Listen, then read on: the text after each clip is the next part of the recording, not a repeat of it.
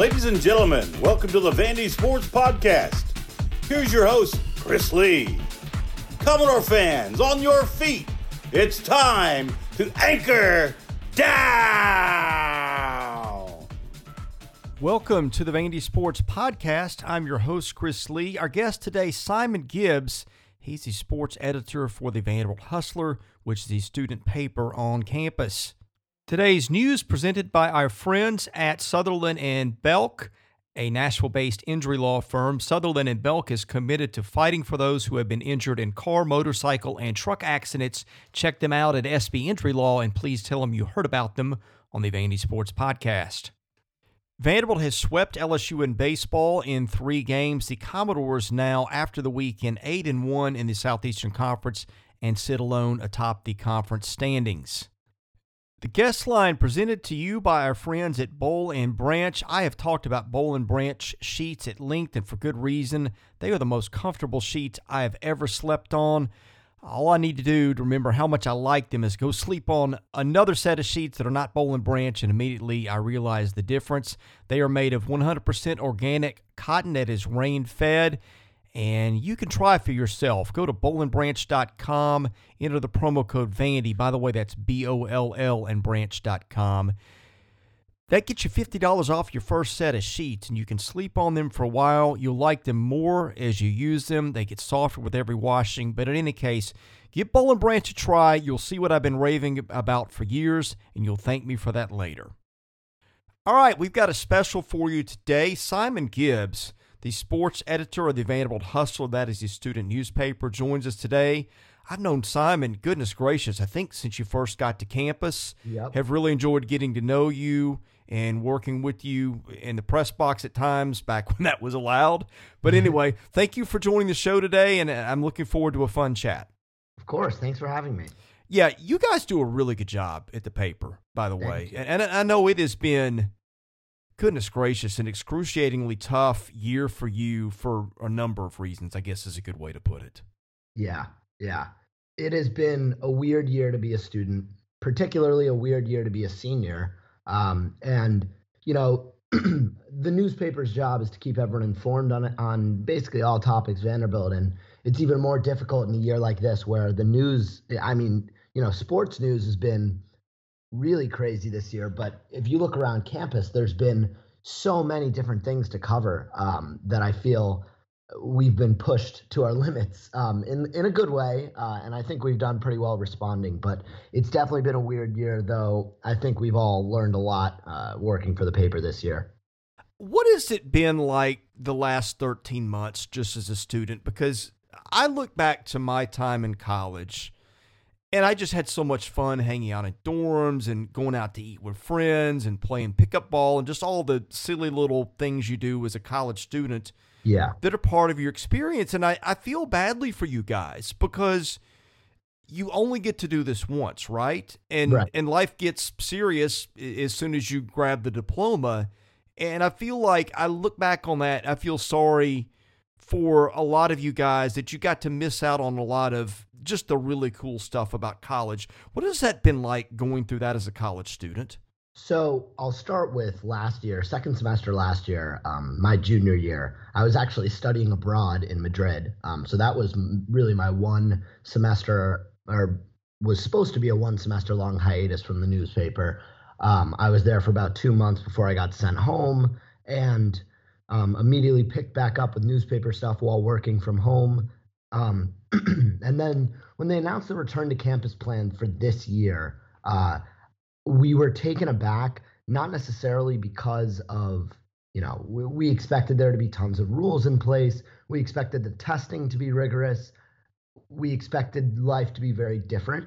I don't think anyone could have drawn up the rules that they came up with at the beginning of the year. They were just really absurd. Um, that included we weren't allowed to eat in restaurants. We had to eat outside. Um, we weren't allowed to gather in groups of. I could be messing the numbers here. I think it was like six or ten. Um, and there were all these insane rules that they wanted us to abide by. And do they have ways of ensuring that we were abiding by it? I don't know, but it was beyond strange. And I think the moment where I was like, okay, this is no longer just strange, this is not necessarily right, is first semester.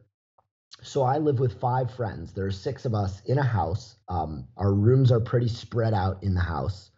Um, and I have one friend who came into contact with someone who tested positive, but he found out that they tested positive the day after he saw them. So as soon as he found out, he started quarantining. He put himself in his room, he separated himself from us. He made absolutely no contact with the rest of the house, just completely locked himself in the room. He ended up testing positive the next week, and he had been in quarantine already for five days. You know, he had absolutely no contact with us before he tested positive meaning he tested positive or he he finally got the virus while he was alone in his room. And per Vanderbilt's rules, if you test positive, anyone who lives under the same roof as you has to be has to be contact trace, has to be has to quarantine. So that was right before week one at LSU. I ended up missing the LSU game um, because my roommate, who I had literally not seen in five days because he wouldn't leave his room because he knew he was going to get COVID, lived in the same under the same roof as me, which to me was like, how does that make sense? And so there are rules that that I understand. There are rules that are justifiable. Others I just feel are over the top. If I haven't seen this kid in days because he's been locked in his room, how am I being contact traced here?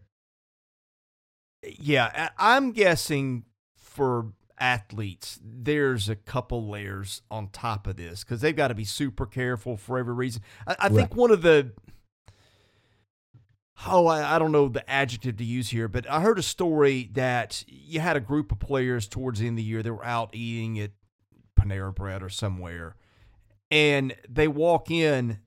They look up, and a coach from the team walks in on the football team and starts chewing them out for being there being out like well, well, well, well what are you doing right it, it, it's a weird it's a weird standard they're setting and student athletes are certainly held to an even crazier standard than us um, i know the rules have laxed a little bit from last semester to this semester and i also know that this is my last semester of college as an undergraduate so the whole you know dining outside like to a certain extent it's going to be tough to follow. Um, I'm not being reckless. I don't think anyone's being reckless, but I think the school assumes that if we're not following their crazy protocol, we're going to be reckless, which isn't the case. Um, but athletes have been held to a pretty crazy standard all year. And I say that because for the general student body, we just started getting twice a week COVID tests this semester,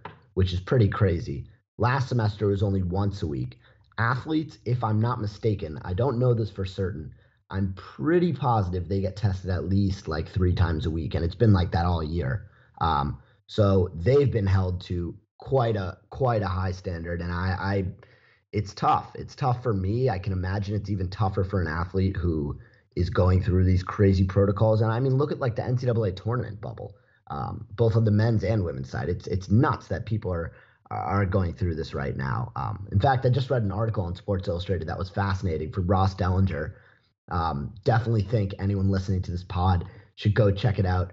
Pretty wild story in the men's tournament about how one of the Houston players in the middle of the game needed like anti-inflammatories. Um, he had some sort of injury he was nursing, but all of the none of the team trainers had it on hand, and the team trainers are not allowed to leave the bubble to go to the pharmacy. So Ross's article interviews the athletic director of Houston, uh, of the Houston Athletics program, and the athletic director had to go to the nearest CVS, buy the anti-inflammatories, come back to the stadium, and the AD, because he's not technically in the bubble, is not allowed on the court. Right? He's in the stands, so he had to literally throw the bottle of anti-inflammatories from the stands to the court after having left the bubble to buy it because he was the only one that could leave the bubble to buy it. It was just a bizarre story. How was his aim? Uh, apparently, pretty good. uh, so, so you guys still can't or are not supposed to be eating out? Is... So, uh, to be honest, I don't know. I don't know if that rule is still in place. The rule in the beginning of the year was you can eat outside, you can't eat indoors uh, at a restaurant. I think that's changed. Um, the gathering rules of like no more than 10 people has probably not changed, or if it has changed, it hasn't changed much. But remember, I live in a house with five other kids. There's six total people. So once we add more than four people to our group, we're meant to not be able to hang out. I, I'm not sure I understand some of them. So Have you put a, up, up a uh, turnstile in your room yet to keep track of how many are coming and going? yeah, and we have a we have a giant thermometer out front, so you can't walk in until you test test uh, Oh, temperature. I, I we we laugh. What else are you going to do at this point? But uh, look, I- don't want to ask you to betray confidences or anything. But you are a student. You know a lot of players. How tough has this been on them? And in any stories you want to share without you know breaching a confidence, I would be interested to hear just to illustrate what this has been like for them. Yeah, so I've spoken with a few student athletes about it um, off record, not to be like reported on and just talking as friends. Um, and one particular story stood out to me um, from a player who I'm not going to name, um, doesn't play a spring sport. Um, and he basically told me this season made him hate the sport that he plays. And he told me that it was pretty insane, right? Because these guys play this these sports their whole lives. It brought them to college, and in most cases, it's paying for their college. It's gotten them so far in life, and he just said, "I don't have like the motor to do this anymore. I'm not interested in it." Because this year was so grueling. Um, because obviously, the life of a D1 athlete is not an easy one to begin with. Um, but basically, he told me the the protocols they were kept in all year made it so that they basically couldn't have a life outside of their sport. Not like, you know, the normal D1 athlete is is having a crazy social life to begin with, but they have the freedom to do things that that take their mind off of school, take their mind off of basketball, baseball, football, soccer, whatever it is. They just can't do those things. You know, the Panera example you gave was a good one because going out for lunch or dinner with your friends, even even if it's the night before a game, can really ease your mind, take your mind off things. You can't be really seen out if you're an athlete, which is insane. Um, and so he basically said, like, it's gotten to the point where the sport I play is not one that I really love anymore because it's taken away so many other things from me due to this pandemic. Um, I just hope that by the time, and I know Vanderbilt is planning for in-person classes uh, next fall, which is great. Um, and I do think, you know, the way things are trending, it won't be there won't be many problems, if if any. Um, I do hope that these athletes are not kept in crazy protocols next season. And really, I hope that you know, because I wouldn't be surprised if some of these things are some of these precautionary measures like contact tracing, whatever it is, are, are, are sort of carried over. I just hope for the athlete's sake, it doesn't impact their lives the way it did this year because uh, that that's not an easy life to live. Well, and, and look, this isn't just a Vanderbilt thing. I think that things have been tough on athletes everywhere, students everywhere. I mean, you look at the transfer portal, and my goodness, what does that say right now? Well, the transfer portal to me is a whole different story. The transfer portal is so bloated. It's unbelievable how many people are transferring. The thing that I sort of really have trouble picking aside. So I'll start by saying the one time transfer rule, where, where you could transfer one time and not have to redshirt, not have to sit out, I think that's a must. I think that frees up a lot of student athletes, and I think it's so common in so many sports, particularly basketball, where you might get a lot of unkept promises on the recruiting trail. You're going to get this many minutes, and you end up being a bench warmer all season. Or, you know, uh, you go into this one school and the coach who recruited you gets fired, whatever it is. At the same time, I think this rule and this this this COVID year, especially where where everyone can can do the one time transfer. You know, I advocate for that rule moving forward past the COVID year but especially this year, I think it also means some people have trouble with with patience. And and and I'm not, you know, a D1 athlete. I can't imagine how frustrating it is to go into a program and not play as a freshman. But if you look at the best programs in the country in any sport, you're not starting freshmen at every position. So I I worry that this leads to a transfer portal that is as bloated, if not more bloated, every year from now because kids are just going to get impatient. So I really hope it's a COVID thing. And I also think that, you know, everyone being granted that extra year of eligibility is partially what makes it so crazy. Um, but, you know, seeing guys like Max Evans and Clevon Brown, who, you know, I'm not sure if we get to men's basketball today, them transferring, I, I'm not sure, or I'm not going to speak as much about what that means for Vanderbilt, but it's sort of, I do think a small portion of the portal are these guys who maybe weren't planning to stay an extra year, realized the opportunity could be there, and, you know, say they wanted to play international ball. If they could go to a mid major and really, really play well at a mid major, that helps them get that international contract. So I think some of the guys in the portal are are are, you know, taking advantage of that extra year. But I do worry about this, you know, impatience that could come from you being able to just transfer for no penalty whatsoever. This season of the podcast presented by my good friend Jody Jones, a former Commodore player. He is a dentist in Nashville who's trusted for his creative design and committed to both the function and aesthetics of your smile. He provides a range of sought after dental and cosmetic services at his practice in Nashville, Tennessee. He's earned the right of number one in Nashville for cosmetic dentistry and provides a unique luxury environment for patients who want his famous Hollywood smile. Go visit Dr. Jones in his spa like atmosphere. He has worked with many artists, movie stars, and celebrities and is dedicated to providing first rate services to all his patients. He never compromises quality so patients can be confident they get a high level of care. Thanks to Jody Jones Dentistry for making this season of the podcast possible. Well, you look at the numbers in the portal, and like it seems like every team's got three or four guys. So you can't like just, yeah, yeah, you can't just say anymore, oh, well, this program's got a problem because everybody's leaving. Because it seems like everybody's leaving everywhere. Like you look at, and then you have some situations like UT Martin, where the coach dies before the season, and I think the kids are probably close to the coach, and you, you probably just want a fresh start. Yeah. For, for a bunch of reasons. Um, you know, and, and then you look at, I think there's another element like, have you followed what's going on at Cincinnati? I followed it loosely. Yeah, I mean they're losing everybody, and they suspended John Brannen over the weekend, yeah. and I'm guessing he doesn't yeah. survive that. I think I do wonder if there is like a little bit of a healthy element to this, um, because I, I do think, like I think it's bloated, and sometimes the complaint that you hear from coaches that players don't want to wait it out anymore. But I do wonder if this is a little bit of a maybe sort of a cure where a, a, a coach is is going full on old school and, and being verbally abusive and all kinds of stuff. I mean, things that people just laughed about 20 years ago. We're in a different day and age.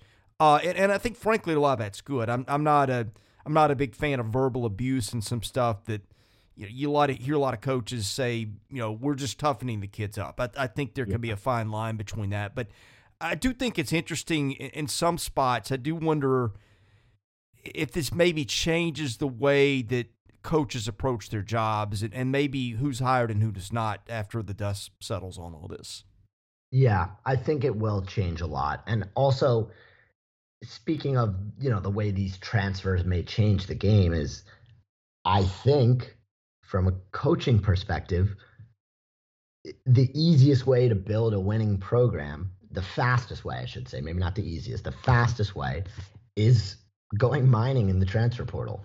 You get veterans, you get tenured players with a track record of success and and playing time against Power 5 schools. You just got to find the right ones. You can't be taking the guys who are transferring because of either impatience or not getting along with their own coaching staff. You need to take the guys who are just looking for that next opportunity. If you could identify the right person, you know, the right type of player, I, I really think you skip two or three years of development that you would have to go through otherwise recruiting solely freshmen. I mean, that's how Musselman got his job, right? He, he used to do that every year, and it's how he built a good program. Um, so, yeah, I think it's going to change the sport, but uh, it'll be very interesting to see also back to this portal talk how many of these kids are going to end up at a D1 school? Because there aren't that many scholarships right now, right? There aren't 800 plus scholarships to be given out. So how many of these guys and what do they end up doing? For those that don't get it, uh, you know, I assume you can't really just go back to your your old school after saying, "Hey, I'm leaving." Uh, you can't say, "I want to come back and I have my scholarship back." So I'd be very curious to see how this plays out a couple months down the line. Well, I think I know the SEC pretty well. Like, I think if you gave me an hour, I could probably make a list of of 100 plus players in this league. Um, yeah. If you gave me some, and I'm looking at some of these kids hitting the portal, I'm going, I have no idea who you are that are coming out of the league. But I, I do think the way that you put it is interesting. Now, one other take on it is you're just getting somebody else's problem. Um, and I don't know how you know until you're right. a coach, which you've got. Like Musselman seems to have figured it out to where the kids he got, like Jay, Jalen Tate and guys like that, just fit in and you know, wind them up and let them go, and it, it's better than anybody else's except for Alabama in the league. But that's going to be interesting to me is to see how this all settles in. But um, hey, we've gone 19 minutes and we've not talked baseball yet, which was not the plan. Uh, but sometimes I think with a, a, podcast, you just go where it takes you. Mm-hmm. Goodness gracious! Um, and I had actually said I thought Vanderbilt would lose the series this weekend to LSU. I, I, thought that Landon Marceaux had only given up what one run all year. He's got that breaking ball that's been really good. Um, you know, game threes have been tricky for them. I could see a path to where something goes a little bit wrong. You're on the road. A, a team that's under a lot of pressure to get better. A team that's a, what a preseason top ten team. Just figuring yeah. this is one of these weekends like you see happen sometimes. We're just in, in baseball, everything comes back to the middle, and I thought that it's hard to see this team continuing to play at the level that it has. Doesn't mean it's not a great team. It's just this is hard to sustain. And LSU, a, a team that I figured was was poised for a rebound. Well, you know what happens? Vanderbilt just boat races him the first two days and then wins a game yeah. three. Uh, man, I, I just come out of every weekend almost more impressed with this team than I was going in. Yeah, well, I'm also impressed that one ranking has Arkansas first after this weekend. I forget which website exactly. Baseball America, I think. Yeah. Yeah. I cannot wrap my head around that, especially the way this team has been playing because they just haven't slowed down. You know, the beginning of the season, especially with the way the few, first few non-conference games went, because they weren't always blowing out their opponents. They sometimes were. I thought that the hitting was going to be a disaster. I was like, this is going to be bad once they because the SEC is some of the best pitching in the country, and they're struggling to put up numbers at the plate against you know some of the non-conference opponents. It's gotten to the point now where, and this is crazy to think about in a sport like baseball, where you know the reason why baseball was my first love and uh, what makes the sport so interesting is is on any given night, any team has a chance to beat the other. It's not like basketball. It's not like football where, you know, when Vanderbilt plays Alabama in football, do you expect Vanderbilt to win one out of 10 of those ball games? No, at least I don't. And so in baseball, it's like even the best teams are going to drop games. But it's gotten to the point where I don't expect Vanderbilt to lose any of the either of the first two games of a weekend series and you get to that third day, it's a question of whether or not they could find their third starter, whether or not they could find the offense needed to pull off the sweep. It's every weekend at this point.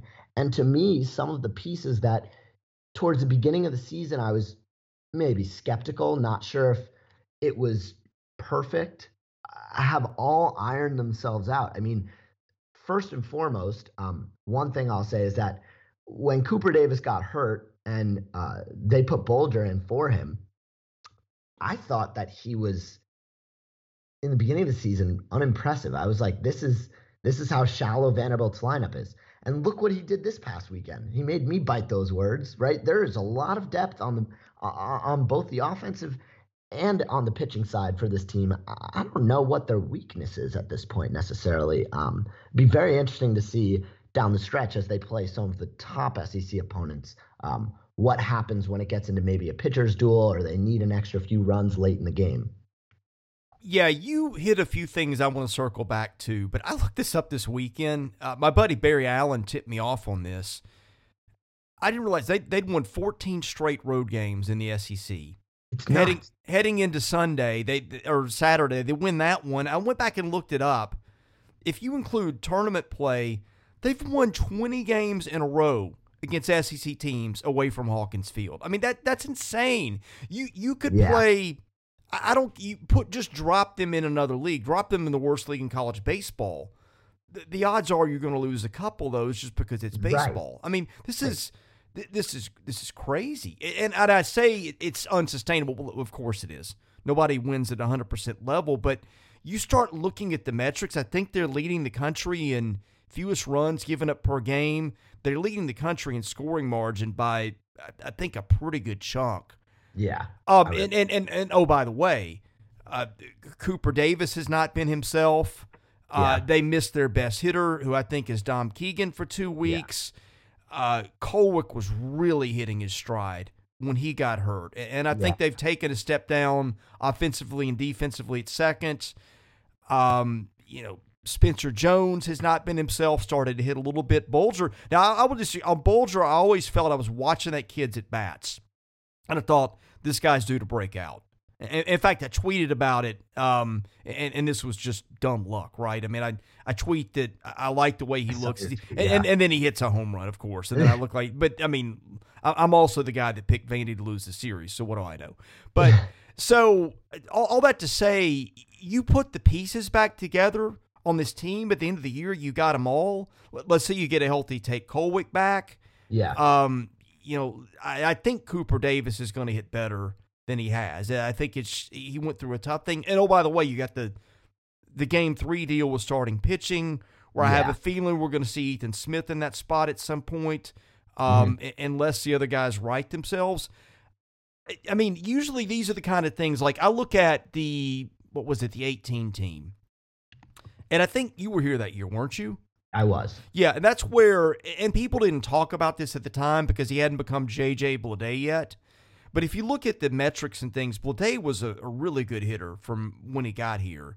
Yeah. And it, and it had a great start. I, I- think people look at, at home runs and RBIs, and he wasn't a huge guy there. But if you looked at on base percentage and stuff, you could tell JJ Bleday was kind of hitting elite status. And then he gets hurt and he misses six weeks, right? And, Yeah. and that was one of those years where they didn't have the depth to back him up, to where when he went out, and you lose a Bleday and you're always going to hurt because he, he was an elite hitter this year they've got that backdrop of other guys, and I look at them and I just go, man, when they get to Omaha, if they get there, if they get all these guys healthy, what you're going to have is if somebody gets hurt or whatever, or you got a particularly tough matchup with a lefty or something, you're going to Yeah. have so many parts if you're Tim Corbin. With with Rocker and Leiter on the weekends, they, they almost look impossible to beat. Yeah, I agree. And one thing that really concerns me is we have yet to see sort of a, for lack of a better term, disastrous COVID outbreak, right? Where everyone gets contact traced and many people are out. I don't know if their protocols are different. Like, I don't know if maybe, you know, in baseball, because they're not hitting bodies all day like football or basketball, maybe they won't be contact traced if one guy goes down with it. I am a little concerned, not just for Vandy, but for any team in the country, what that looks like when, because they, they have had COVID positives um, uh, already this season, but they've yet to have, you know, huge team outbreaks. I, I hope that this team, I hope really the whole conference can avoid those because I don't want to see baseball get canceled for that reason. What I'll say, especially you know, as you said down the stretch, they could have so many pieces.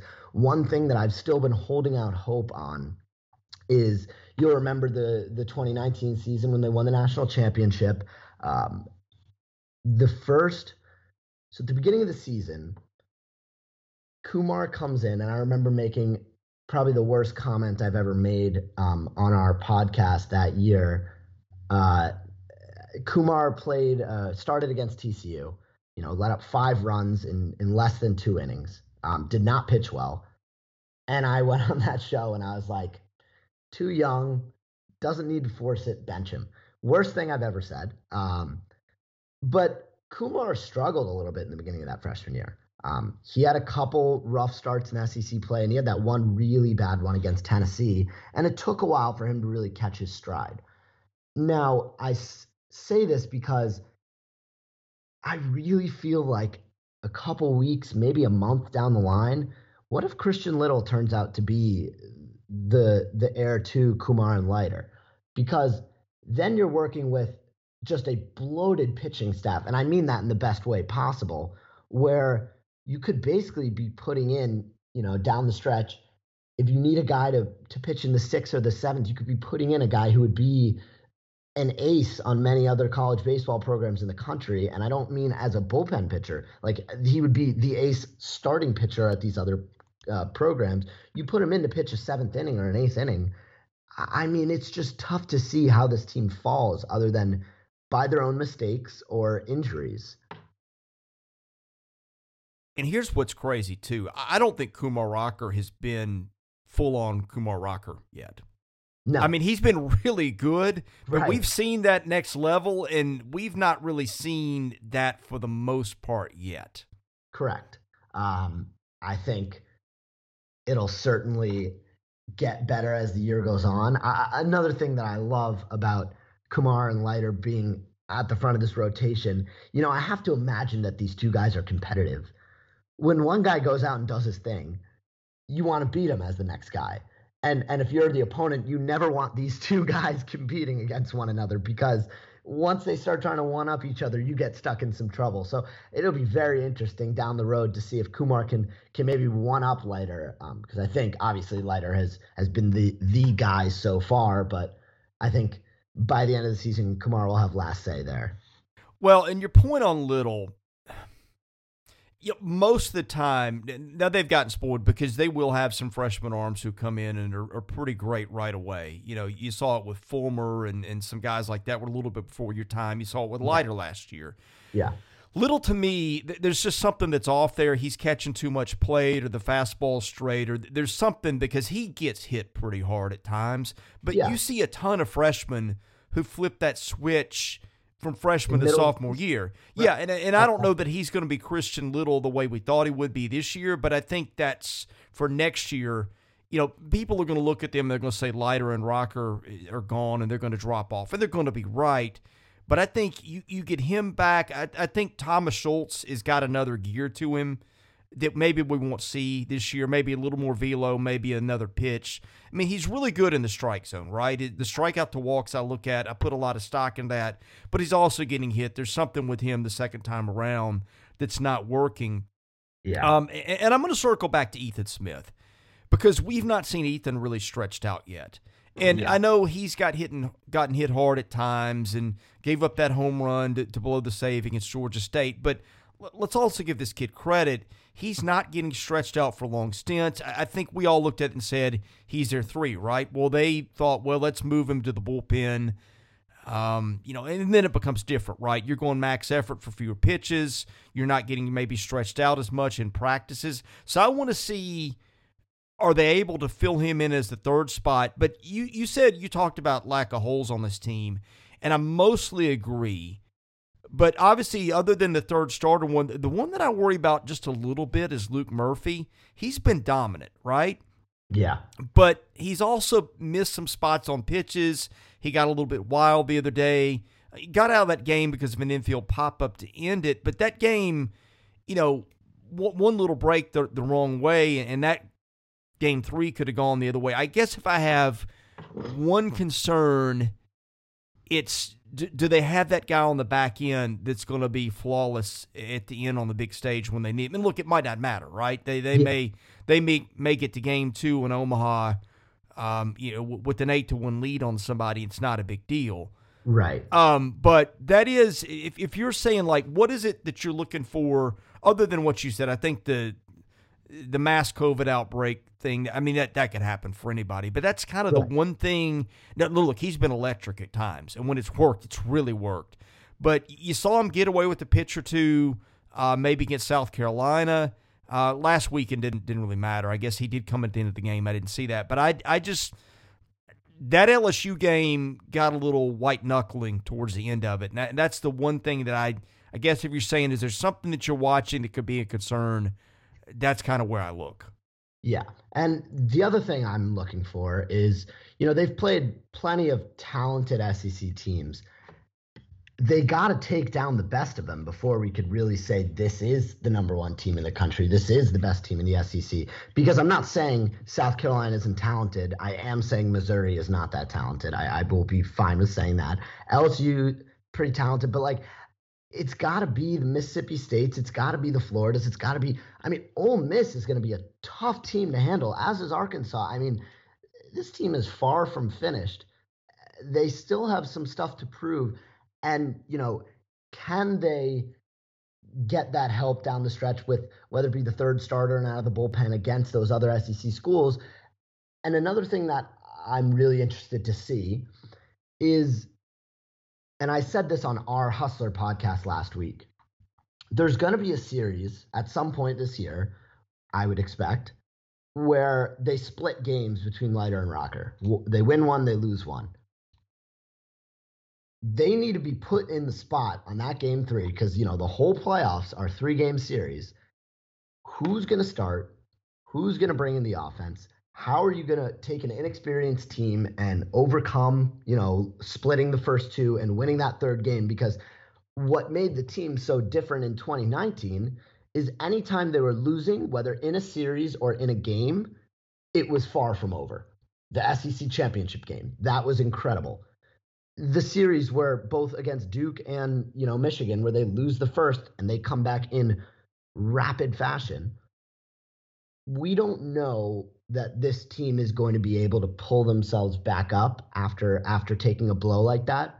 And I'm not saying, you know, Vanderbilt fans should root for them to lose a game where Rocker Leiter starts. I'm just saying the way they handle that third game, especially against some of the tougher opponents uh, in the conference and really in the country, is going to be pretty telling of their future because these three game series are going to be, you know, those game threes are going to be the most important, the rubber match.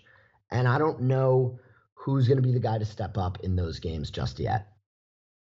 Yeah, and I think you were there for the Duke game too in 2019. Yeah. And and I think that look, that team just had rolled through everybody, right? Yeah. And then they get smacked on Friday night. What was it, 18 to 6? Like nobody had done to them all year. Yeah, it was, I had never seen. Yeah. and we're all going, we believe in this team's talent, but like this team has not been pushed all year. How's it going to respond? And, and frankly, uh, and, and, a lot of it was Bryce Jarvis too, who was a first round pick the next year. But I mean that that game was was way too interesting most of the day. Yeah. Um, and, and they end up winning because Kumar Rocker has a performance for the ages that we've talked about and talked about. But I'll give you an example. Um, 2007, that team's number one all year. They lose a road series to Arkansas, two games to one uh, and they rolled through the conference, and, and, they had clinched the thing, I think, by game one of the last weekend. Mm-hmm. Win the conference tournament after facing a little bit of adversity. But I'm in the park. You know, Austin Peay plays him close. That goes to 12 or 13 innings. It's pricing against Sean Kelly. They win that one in, in extra innings, but then Michigan beats them the next day, uh, yeah. uh, which nobody expected. And that team had not been through it, right? And I think that you could feel the weight of expectations bearing down on them all year. Now, I think this team's different. I think the coaching staff's different. They've been they've been through success. They've handled it. They know how to handle adversity. And yeah. I think that seeing the way they did it in 2019 makes me feel better about their chances. But you've always got that. I mean, everybody in the ballpark. Um, I mean, Ryan Flaherty got picked off third against Michigan um, in, in the championship game in the old fake to first, throw to third move that yeah. nobody falls for. and, and, you're watching that and you're going, okay, you you can physically see it in them. Um, each team's different. That lineup, I guess the difference, Simon, that lineup in 2019, those guys have been there three or four years. This lineup, they're kind of going through that. They're yeah. going to be going through that postseason thing for the first time. And if you're looking for where there's a difference, I, I think that might be it. So yeah, um, I think I'm I'm also excited as a as an aside down the road. I hope and I hope slash I think they will open up attendance a little bit at Hawkins Field, and I say that not just because things are getting better, but I say that also because I think the main concern with athletics attendance in general has been these stadiums are in the middle of campus. How are we going to make it so that they don't get kids sick, random people? That's how the school sees it, at least. Um, and worth noting that we our school year ends like well before the season even gets into the heart of things. Um, so I think you know early May it'll be pretty open.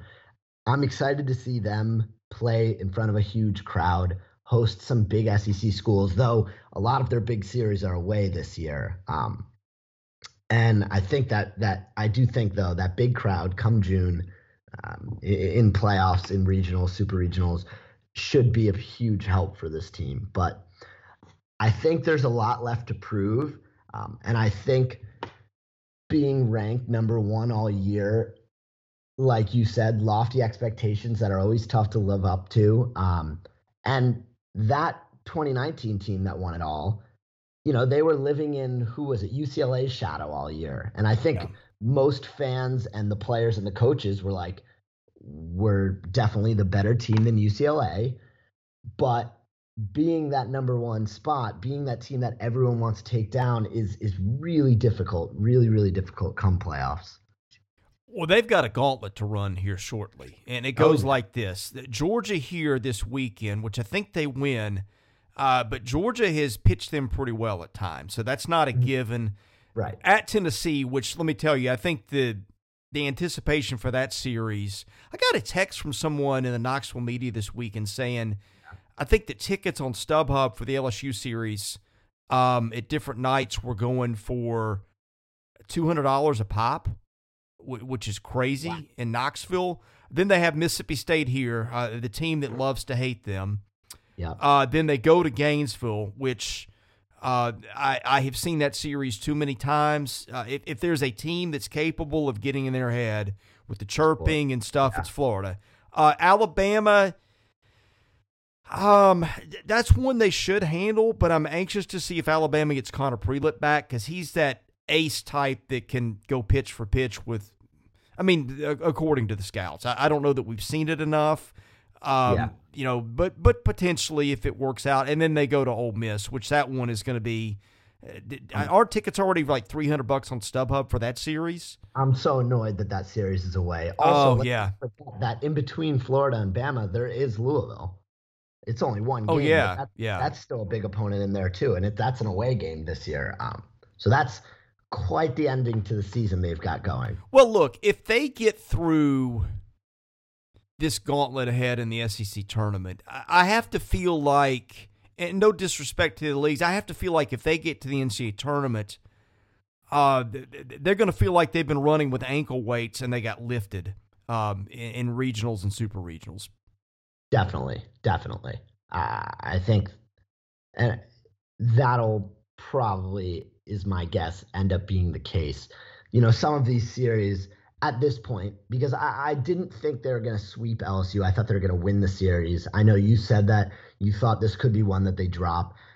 Seeing the way it's gone so far, uh, I have trouble thinking that, you know, this is going to be a gauntlet. They're not going to win every game. I, I, I, don't, I just don't know how many they're capable of losing. Um, if they could handle that, get through, you know, the super regional or get through the tournament and to the super regionals, like you said, I, I think it's going to be a near impossible team to take down. But only time will tell. One one third one thing we haven't really touched on though, and this probably goes back to our personnel conversation earlier. You know, I don't follow as much the baseball recruiting. I see guys that come in, or I should say, I follow the recruiting. I don't know much about the personnel coming in. I'll read about them. I'll watch some some highlights, some film, but I'm not going to look at one guy and pretend I have the slightest idea what Corbin is going to do with them, how they're going to work into the lineup, whatever it might be. I just let him do it and I spectate. Enrique Bradfield Jr. has been so much better than I could have A, expected from him, and B, expected from really any freshman to have that sort of A, ability to get on base, and B, you know, once he gets on first, it's like you on third. And even when he doesn't get to third, I think of that one game against South Carolina, the first game where he got picked up or where he got caught stealing after what, 13 or 14 stolen bases with ease. What stood out to me is that he Did he get caught? Yes. But before getting caught, that South Carolina pitcher tried to pick him off three or four times in one at bat. You get into his head like that, that is, I mean, the stolen bases are super helpful. The ability to get on base is super helpful. Even if he's getting thrown out, he was in that pitcher's head and down the road in the playoffs when they're playing at home in front of a home crowd. You get in the pitcher's head like that, and you know, there's a lot that can happen. So I think Enrique Bradfield is going to be one of the most valuable tools on this team, not just down the stretch this season, but but the next few years, right? He's far from finished here. Oh, I think that maybe the two biggest surprises this year are I mean, I, think that we knew that Bradfield had the speed to get on base and, and right. do stuff. And like if, if you said there's a game they win because he steals four bases and stretches two doubles into triples and makes a guy make an error because of the speed. Like we all said, okay, we can see that. What I didn't know is that he could. He, first of all, he's really mature at the plate. Doesn't swing a lot of bad pitches. He can punch the ball the other way sometimes. He can pull it a little bit with, you know, he can hit a line drive to right field. Now, I don't think anybody's going to confuse him uh, with Jason Gonzalez for raw power or anything, but he's shown more than I thought he had. And I think the craziest thing is we're sitting here, we're literally half the way through the regular season. That kid's got a 509 on base percentage today. I mean, I have issues with SEC voting for all conference teams because I think they're still in that old school mentality where they look at home runs and RBIs. I have a feeling we might get to the end of the year. This kid's been a first team All SEC player who, who doesn't get it, but eh, I mean, it, it really doesn't matter because – when you have a 509 on base percentage, that's the most important stat in baseball's on base percentage for hitters.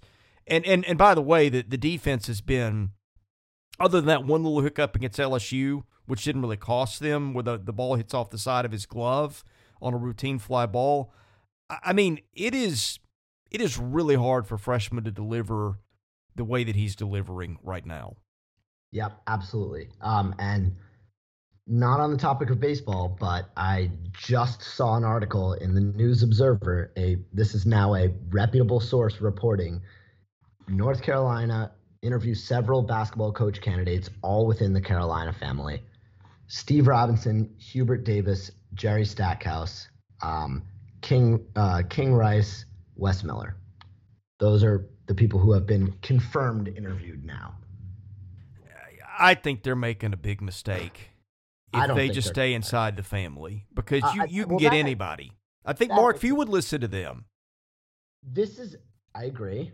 I think so would Drew. Um, this is what I said on our podcast last week. Anyone with a basketball acumen, especially an alum, I don't doubt that they'll have success there. Like if Stackhouse went there, I don't doubt that he'll be successful there because they'll fill out a staff with people that are recruit. He's an alum and anyone that could show some sort of competency between the whistles could have some sort of success there. But this is what I said last week. You have a top two job in the country here, and it might not even be two, right? It might be one for all we know. It is definitely up there, in my opinion. There's absolutely no reason that you shouldn't be hiring a one of the proven best head coaches in the country. That's all. You have the money, you have the power, you have the reputation. There's absolutely no reason. I don't get it. Anytime you rope off a job, is we want this and we're looking for that, and, and it's outside the parameters of who's going to win us the most games, you're making a terrible mistake. And, and I think we saw it with the women's basketball hire at Vandy. Yeah, I, I, I totally agree. Um, I, I and I think, you know, I want to say that this whole because when they first talked about it being in the family, you look at who's been in their family recently. I mean, you don't normally have two back-to-back Hall of Fame head coaches, right? The the that that lineage has has sort of come to an end here where they could either hire someone in the family who's less proven or uh, hire someone who's proven. I just don't see why you why you I, I can't justify it for the life of me. And especially because, like you said, a guy like Few, a guy like Drew, really any coach in the country who's won and won at big schools, they wouldn't turn this down. That that would be insane.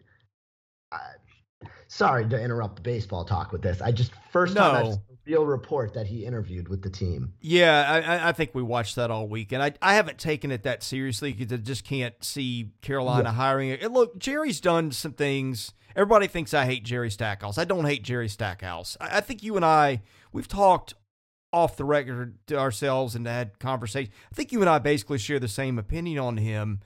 I, I think there's a lot to to like there with the coaching and, and the tactical things we've seen him do. I, I think that what I've been impressed with is at the end of the year, when his team had nothing to play for, they were still playing hard for him. And and you can hate Jerry Stackhouse and not like him as a hire, uh, and and you have to acknowledge that, or you're not being fair, right?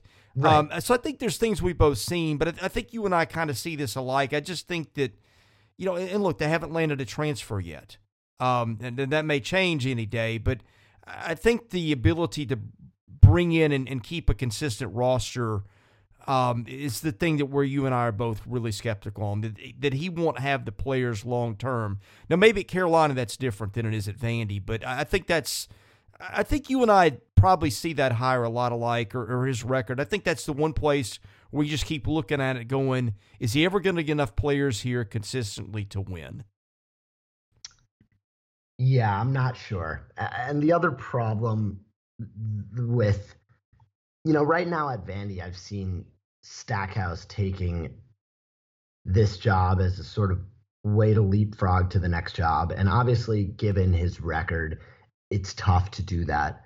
The problem is, it's hard for him to parlay or sustain much success if it feels like, you know, from from a reporter's perspective, from a fan's perspective, it feels like he's using this as a rental job. You know, it's just temporary. It's tough to have sustainable success off that.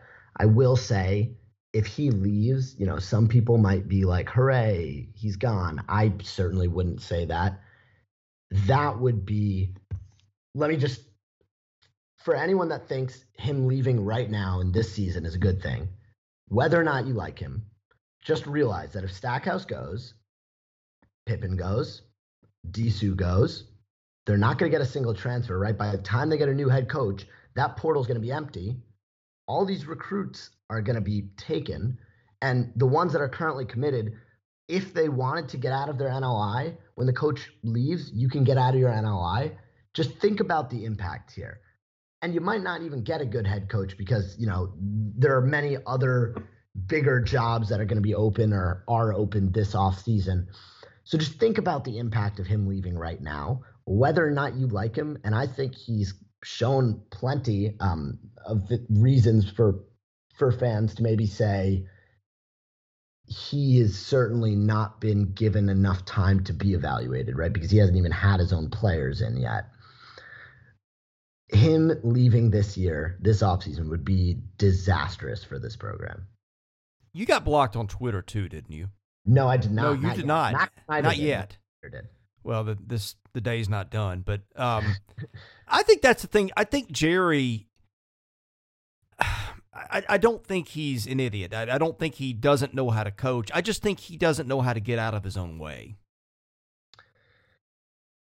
You know, I think uh, I think some of the comments he's made in some post game press conferences have been tough. I think the one that was really, to me, the tough one is the Stute thing. A lot of people talk about his comments politically what that means, how that's disrespectful, whatever it is. I'm not going to go and talk about my political views here, but what I'm going to say is that regardless of whether you agree with what he said or whether you disagree what he said with what he said, if he were successful, if he was if he had built a team that almost won the SEC championship this year, not a single person would care about what those comments were. And I think that's telling, right? A lot of people cared, a lot of people were angry. If he was winning, it wouldn't be the same. And is that fair? Probably not. I guess it's just the way the business is.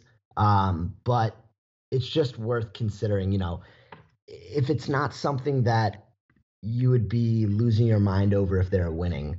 I don't know if it's something worth losing your mind off of now. But like like I said though, the Stute thing, I understand he had an excuse or the, a few days later was like, you know, and right, uh, he's right. He was like, you know, you guys don't understand what happens behind closed door, closed doors. Miles and I are fine. I wasn't throwing him under the bus. All this stuff. I still didn't like the comments. Not for me to, not for him to care about what I think, but I think those were the concerning comments and the political things. Whether you like it or not, you just have to realize that if he were winning, you wouldn't care. So, you know, I'm not saying you shouldn't care because he's losing. It's just sort of a tough, you know, paradigm there. Well, when you're in his spot, you can't conduct yourself in, in your life as if you're something other than six and whatever against the SEC. You you've got to yeah. you've got to and, and look, frankly, yeah. nobody was going to do really really well in that position, but you've got to understand that going in. Yeah, I, I, I think you're right there. Uh, back to baseball for a minute. One yeah. other thing I want to touch on, then we're gonna hit the mailbag, and then I'll get you out of here. I, the other thing that really surprises me was Carter Young. If you had said Carter Young has seven home runs by the end of this season, I would have said you're crazy. Not not to mention what 27 games in. That was one thing that I did not even remotely see coming. Neither did I, honestly. And the other thing about Young is that middle infield, when it's healthy, is, I mean, that is like, aside from the hitting, because the hitting has been there, that is like some of, that is a well oiled machine. There are just some incredible plays made out of there, both quick fielding decisions, great play. They cover such a big range.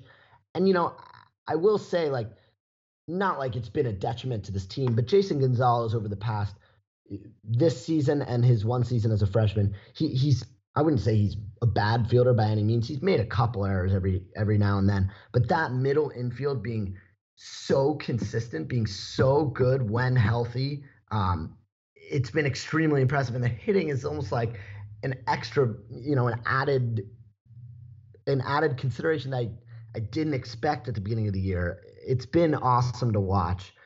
How about the catching position too?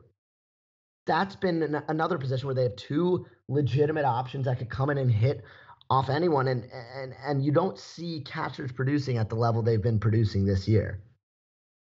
Well, on Gonzalez, look, he's made a lot of errors, but I will say this: the ones that I've seen, which I think has been most of them, most of those were tough plays, and I think that needs to be yeah, considered yeah a little bit on the first baseman too. You know, yeah, yeah. First baseman can save you an error or two. I don't know that they're elite at that spot at first. I don't think they're bad, but yeah. Now up the middle, and this is I don't I honestly don't know how to think about this because I'd have to really give this some thought. And when players in your past, sometimes memories blur and guys run together. But my goodness, up the middle, Rodriguez I think has been fantastic behind the dish.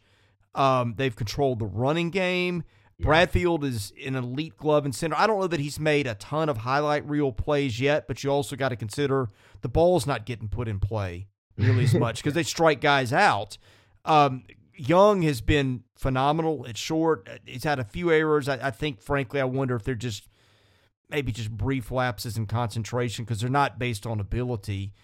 Um, and and then you've got Kolwyck who is fielding a thousand at second, and they turn yeah. a lot of double plays. I mean, goodness gracious, they they are. I think it's fair to say they're elite defensively up the middle for a college team. I totally think that's fair to say. Um, and I think the other thing about Bradfield in center is that it's going to take us a while to see a highlight reel play because he makes most of them look easy. Like you said, the ball doesn't get hit out there all that much, but a play that anyone else is diving for, he's getting there with with an extra three eh, seconds to spare. So I, I think middle infield and center field is certainly covered. Although I say middle infield is covered, I do think getting Kolek back down the stretch, it's going to be really important to see a how quickly he could get back into the lineup, and b, you know, whether he's himself when he comes back because it's not easy to come back from an injury in the middle of the season against the toughest part of your schedule and play well. So it's going to be tough to see what whether he could come back uh, off that. But I would say certainly safe to say this is elite defensively up the middle. You know, have you seen the videos on YouTube where they they show you know, people in their twenties and thirties that are like watching music for the first time, like a Phil Collins clip or Yeah. something, and they're like they're they're like, whoa! Like I feel like when when you go into an SEC series in another park, um, like you heard this with the LSU announcer on Friday, it's like them watching Enrique Bradfield for the first time is, is kind of that kind of thing. Like he makes the play and, and left, I think, on Friday night in front of Bulger, and they're like, "Whoa, that was that was the left fielder's play, and he just got over there so fast." And I mean, not to Yeah. mention the stuff that he does on the base paths. It's kind of like that to me. It's like watching these guys who haven't seen him. It's fun to see them react for the first time. Yeah, definitely. Uh, let's go. Man, we've gone on a while. And I've got some mailbag questions, but one of the main things I did want to ask you about the facilities thing last week. Yeah. Uh, that was pretty significant, and we can argue what would Turner have done, whatever. Um, and I think it's fair to mention that. But frankly, to see them throw out a number that big was significant. What was the reaction on campus to that? So the reaction on campus was twofold. One, anyone who understands athletics or is a fan of athletics. So understands athletics would be, you know, mostly just the sports writers at the Hustler. Most people don't understand, but sports fans, there's not a huge number of them, but there's a number of them. Between those two demographics, the reaction was overwhelmingly positive. Um, wow, this is finally happening. I can't wait to see what these teams look like 10 years down the line when we're still following. But there's another group on campus who, to be completely honest with you, I don't I can't really blame them for misunderstanding because they they just don't understand the dynamics of the university and they're frustrated. But they were unhappy because now Vanderbilt and its administration has done some pretty has made some pretty poor decisions over the years with its handling of students. And one thing that I point to particularly was during this COVID pandemic when not everyone had a stable household to go home to. Not everyone had the ability to go home if they had just recently tested positive. Over winter break, they still made they made students pay to stay in their own dorms as if that was like extra time.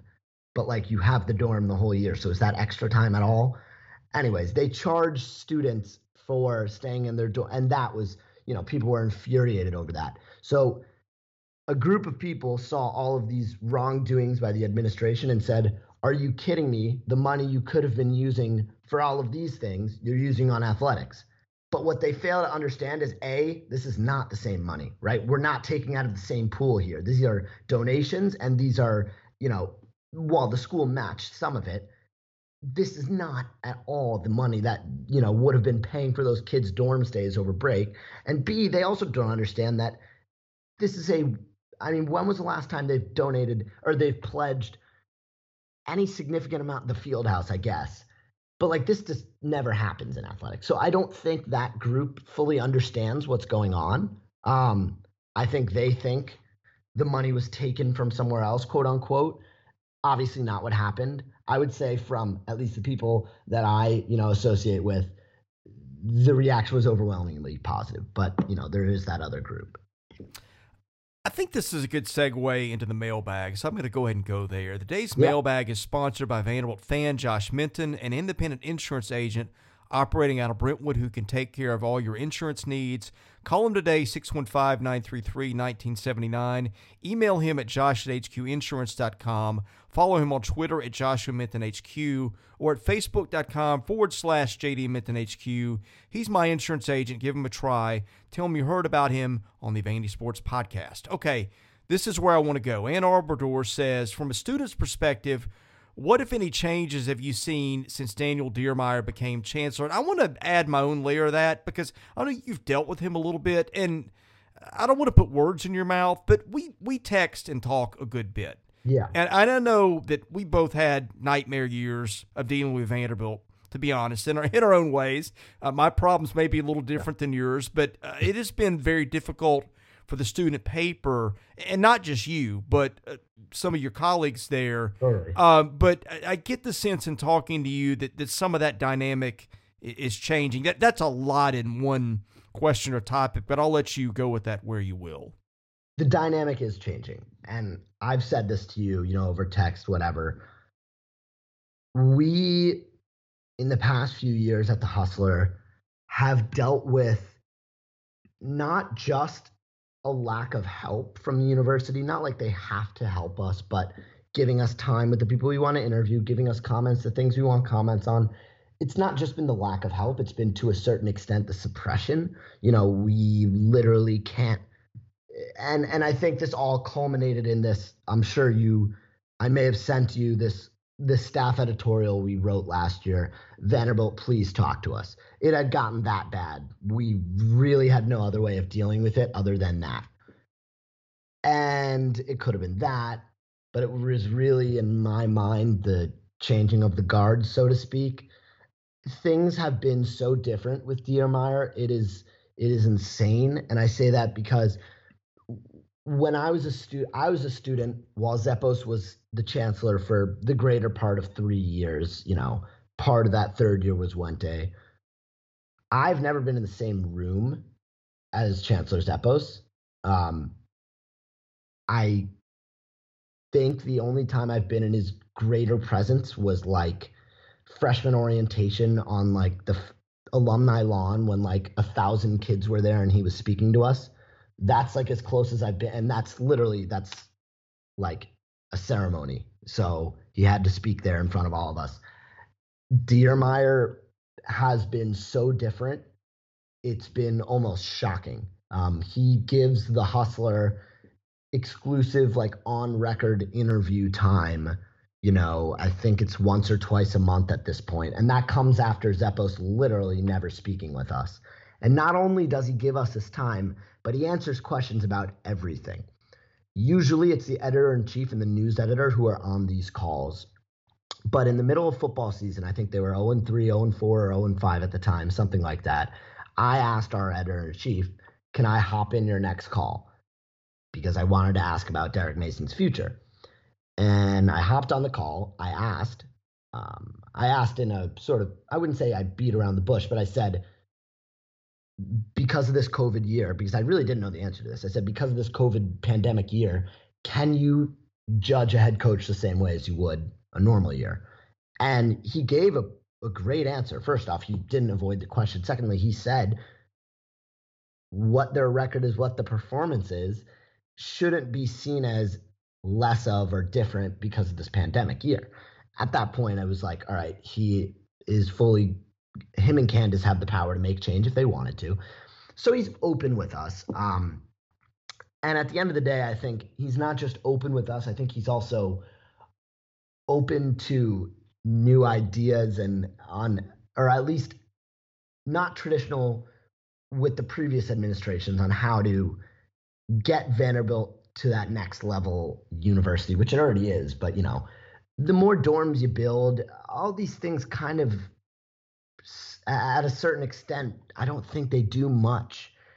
You know, you're building new dorms every year, you're you're building new cafeterias every uh, like this investment in athletics has never been one that previous administrations have seen as a chance to put Vanderbilt on that next pedestal. And the fact that he does is super important. And of course, from a media and and and exposure perspective, it, it's so important that he actually speaks and is open with us. Uh, this is going to be harsh, okay? And I'm, I'm saying it more joking than anything, but I've, I've kind of referred to Kirkland as the Kremlin at times. And, and, and part of that is just because, like, and, and you went through it, right, with Wente and Zeppos. You guys just couldn't get them to answer certain questions. Yeah. And, and you just got, I mean, I, I won't ask you, but you just got short circuited at every turn. I'm like, what are you guys afraid of? Why, why is it that you're above talking to your own students?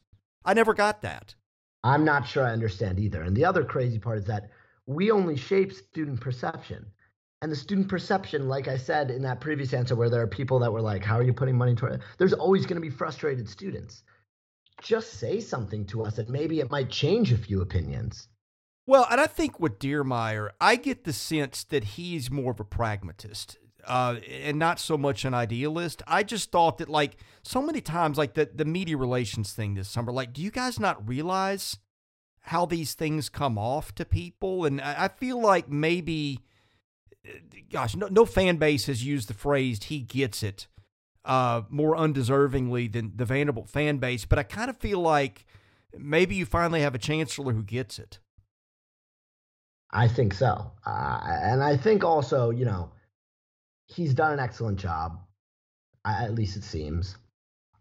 I think both Candice, I think first off, Candice deserves her own praise, right? Because she's had it ever since she stepped in, she's had a hellish year. Uh, this has been between the pandemic and the coaching change and the Vandy United, everything has been crazy. And, and Tommy McClellan, too. I think McClellan stepped in and clearly played a role, and Candice alluded to that in the press conference. But I think between these administrators, for the first time, it's sort of like the perfect storm, it seems, of people that get it, people that are invested in the future. So it will be exciting to see what it culminates in a few years to come. Well, it's interesting you say that the Vandy United thing. I thought the phrasing and the naming that was interesting because, yeah. Uh, and we've all made, and me more than anybody, made a big deal about the rift between athletics and the rest of the school right. and the Vanderbilt way and all the, the stupid nonsense we've heard over the years. I thought that was kind of a stroke of marketing brilliance by naming it what they did. Uh, and frankly, I would look at that and tend to laugh it off and say, well, um, you know, that's just semantics and that's them throwing something out there to try to get to people repeat it because if you repeat something long enough and loud enough, people believe what you're saying. Well, in, in this case, when the school is throwing in that amount of money and restricting or, or lifting the restrictions on donors and who can donate to what and that kind of thing, um, you know, it seems to me that times are changing. And I thought there was an underrated component of the messaging and calling that Vandy United that, that I think got lost because, hey, $300 million, that's what everybody's talking about. And what's that going to look like? Uh, but to me, that's one of the the smart things they have done was the way they branded that announcement. Um, and I haven't talked about it on the podcast till now, but I thought that was a really good, uh, smart marketing decision by the school. Totally. And I think it's genius too because, you know, how do you become a part of this united effort? You donate, you buy season tickets. It's really smart. And they do still have $100 million of that 300 goal that hasn't been identified yet, right? This sort of campaign where you make everything seem united, everyone is part of this greater effort to improve a very important aspect of the university. That's going to that's a good marketing effort. That's a good way of making everyone feel like this is an integral part of the university's mission. Um, and I think should help them identify that 100 million in, in, in due time. Yeah, I agree. I just felt like Zeppos just literally ran away from that. And Wente yeah. certainly didn't want any part of it, which I think is probably one reason she's not there anymore. I mean, I know she got the Wake job, but I don't think Susan Wente was going to have a, a really long uh, prosperous life at that university if that hadn't happened. But th- that's another discussion. Um, Dorking asked, "Do the students care about sports, and if not, how could that change?" That's an interesting question. If we're talking about students, as in the people I'm friends with, the people I associate with, they all care, though they lose their attention just just falters when they lose. So my friends so have, so does mine. I have a my entire friend group are all huge huge sports fans. I would say right now they can name like five football players each and they haven't been to a football game since freshman year. And I think there are a number of reasons for that, but they just don't care about a losing football team. They could not care less. Um, and to them, four or five win season, which to fans is much improved after last year, they still wouldn't care. This would have to be a bowl team. This would have to be maybe even, dare I say, a top 25 team for the student body to really care about football. Basketball is the sport they probably would care the most about if they were any good. Because my friends, there's nothing they love more than March Madness than tournament time They love basketball. There just hasn't been much good basketball to watch. And baseball, they all love watching Vanderbilt baseball. Um, and in fact, this year, these same kids who I still believe would care way more about basketball if it was good than they do about baseball right now. These same kids are, you know, they're still going to baseball games all the time because they know it's the better team. Um, so I would say in my friend group, people certainly care. In the general Vanderbilt student body, there's not much care. And that's not to say it can't change, right? Because it certainly can and will change. Uh, well, I won't say can and will, it can change. If and when these teams see sustained success, the students will come. I firmly believe that. I don't think there's any way you could put a top 25 product on the field in any major sport and have the students pretend they aren't seeing it. Of course they will care. But if you're going to have a football team that's going to have six straight losing seasons, they're not going to care. And that I understand. Seven, but who's counting, right? you you have lived or you've been at school under a pretty miserable era. I mean, yeah. you've had you've had a national title in baseball and the rest of it. Other than the fact that the football season, uh, when Derek took him to Texas Bowl, was pretty entertaining. I think that team underachieved, but I mean, it has been. Uh, you're you're going to leave campus never having seen good basketball. I mean, I believe I did the tally a few days ago. I don't remember what exactly it was. I think it was between men and men's and women's. I believe I've seen 23 SEC victories in like 140 tries or something like that. Um, also, my first ever memory of Vanderbilt basketball. Um, so I applied early decision. So I got in in December of my senior year of high school. Um, so in March of my senior year in high school, I was get to watch front and center um, with a friend who actually was committed to Northwestern. Um, so he was committed to Northwestern. I was committed to Vandy sitting next to him on the couch and we watched Matthew Fisher Davis. So that was my first basketball memory. And now we've come full circle, and I wouldn't even say it's full circle. We've just streamlined that same trajectory the whole time. Little did you know that was going to be the pinnacle of existence exactly. following the program at the time. I mean, none of us exactly. thought that. I, I remember going down to the McDonald's All American game and just thinking, wow, this is a new day, uh, which it was, uh, just not the, the way I imagined it. But um, yeah, you have, I'm trying to think, Cutler Klein was your predecessor. It was Max, then Cutler. No, that's Cutler. right, right, right. Yeah. Um, I'm wondering, like, if one of those guys was like their first thing on the beat covering the Temple football game, which uh, you probably didn't see, but you probably heard about. I've heard of it. That okay. was either, I think that was either Cutler or believe it or not, that might have been even Robbie, who's now yeah, yeah, obviously back on the Vandy beat, but he yeah. was before Cutler.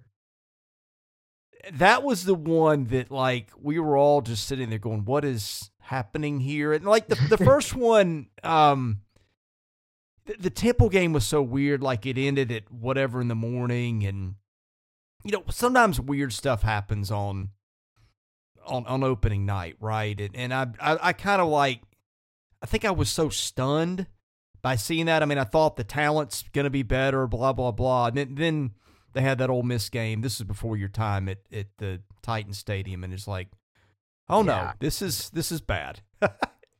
uh, yeah, yeah I'm, sure you've you've had one of those conversations with somebody. Your predecessors, by the way, uh, did did excellent jobs. Um, I have yeah. to commend all those guys. Um, Max did get blocked on Twitter by Jerry Stackhouse.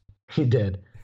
so so there's that. But um, couple more. I guess just one more. Uh, HMHS says, do you have a favorite sports writer? Maybe somebody you pattern your writing style after.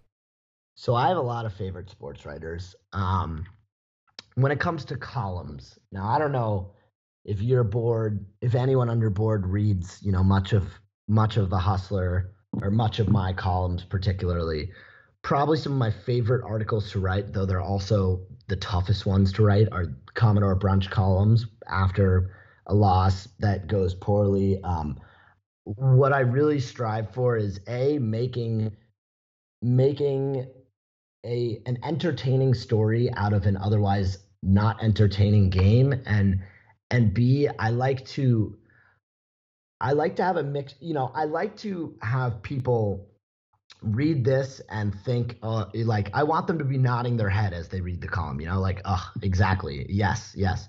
Um, between that and you know, at some parts in these Commodore brunches, there's a certain like lightheartedness, sense of humor packed in.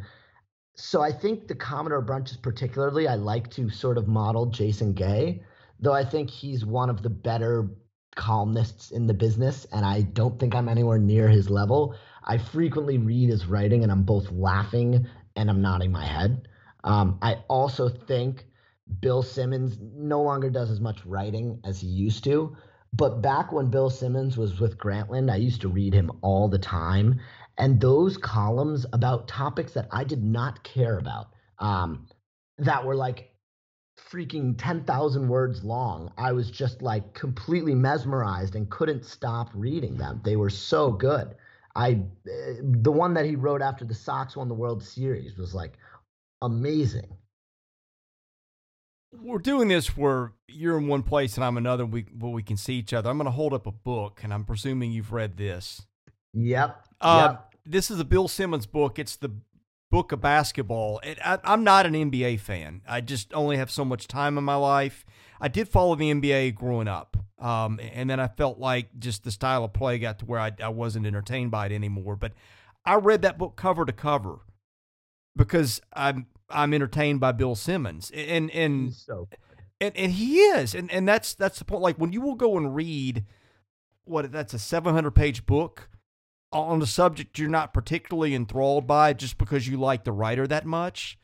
I think that makes a statement. Yeah, definitely. I wish he had, does a little more writing these days. He's mostly podcaster and obviously has his own company. But uh, another guy who I really like is more new. Uh, well, I guess new to the national stage ish.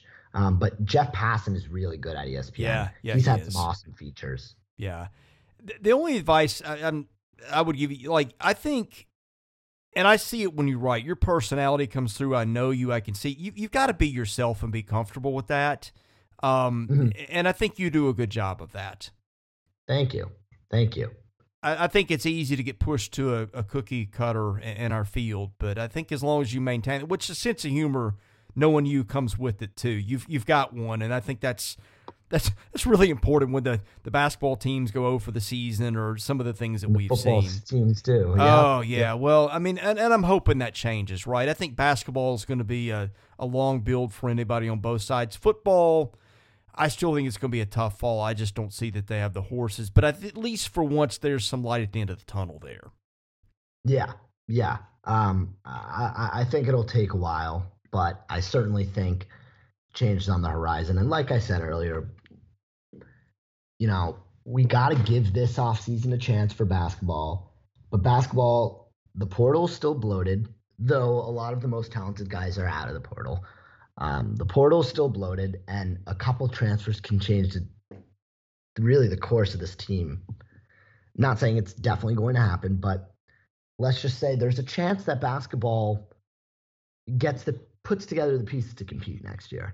Yeah, I'm, I'm interested to see what happens in the coming weeks. Well, man, I've kept you way longer than I imagine, uh, but that's what did. happens when you have a good conversation. And I think with podcasts, I was listening to one the other day, and, and somebody was talking about, well, I got the feedback, and people think they're too long. And I'm thinking, man, I, I listen to every minute of, of this guy's podcast. And like, if I think it's too long, I'll just hit the pause button and come back to it later, or I'll just turn it off. I mean, I, I think things go where they go. Um, and and thankfully we had a lot to talk about today. Simon, I have a feeling we'll do this again soon. But tell folks where they can find you on your work, where they can follow you on Twitter, and all those things. Yeah, so you can follow me on Twitter at Simon Gibbs 26. Um, and uh, you should see most of my work there. We also have a Hustler Sports Twitter account at VU Hustler Sports. Um, and then between those Twitter accounts, you could also just check VanderbiltHustler.com for the latest on our work. All right, Simon, thanks a bunch, man. Thank you so much, Chris. All right, he's Simon Gibbs of The Hustler. I'm Chris Lee, the host of the Vandy Sports Podcast. We appreciate you listening. We'll come back with another pod this week.